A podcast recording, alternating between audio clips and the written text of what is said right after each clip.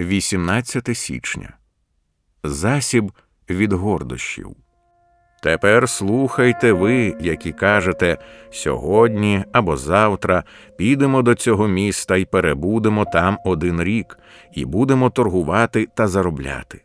Ви, котрі не знаєте, що завтра станеться, яке ваше життя, адже це пара, що на мить з'являється, а потім зникає. Замість того, щоб вам говорити, коли Господь забажає і ми будемо живі, то зробимо те чи інше. А тепер ви хвалитеся у своїх гордощах. Усяка така хвальба лиха. Якова 4, 13, 16. Яків говорить про гордість і зарозумілість, а також про те, як вони проявляються у витончений спосіб. Ви хвалитеся у своїх гордощах, усяка така хвальба лиха. Якщо взяти три категорії спокуси покладання на себе, мудрість, владу і багатство, то вони утворюють потужне підґрунтя для найвищої форми гордості, а саме атеїзму. Найбезпечніший спосіб для нас залишатися найвищою інстанцією у власній самооцінці це заперечувати все, що стоїть понад нами. Ось чому горді повсякчас зайняті тим, що дивляться на інших зверхньо. Клайв Льюіс сказав у книзі Просто християнство горда людина завжди дивиться на речі та людей зверхньо, і, звичайно, поки дивишся вниз, ти не можеш бачити того, що знаходиться над тобою. Але щоб зберегти гордість, можливо, простіше просто проголосити, що вище нас немає нічого, на що варто дивитися. Нечестивий у своїй самовпевненості не шукає Бога, в усіх його помислах Бог відсутній.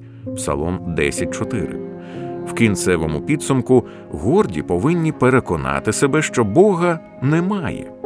Одна з причин цього в тому, що Божа реальність є надзвичайно нав'язливою в усіх деталях життя.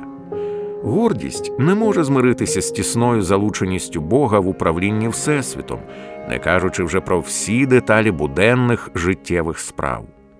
Гордині не до вподоби Боже всевладдя. Бог є суверенним, тому гордість дратує саме його існування. В усіх її помислах він відсутній, і, зокрема, це може виявлятися в словах Я їду в Атланту на Різдво. Яків каже не будьте такими впевненими. Замість цього ви повинні сказати коли Господь забажає і ми будемо живі, то потрапимо в Атланту на Різдво. Яків має на увазі, що це Бог вирішує, чи потрапите ви до Атланти, і навіть чи доживете до кінця цього сьогоднішнього читання. Це надзвичайно образливо для самодостатності пихи, не мати контролю навіть над тим, щоб дочитати цей абзац, не отримавши інсульту чи серцевого нападу. Яків каже, що не вірити в суверенне право Бога керувати деталями вашого майбутнього це зарозумілість.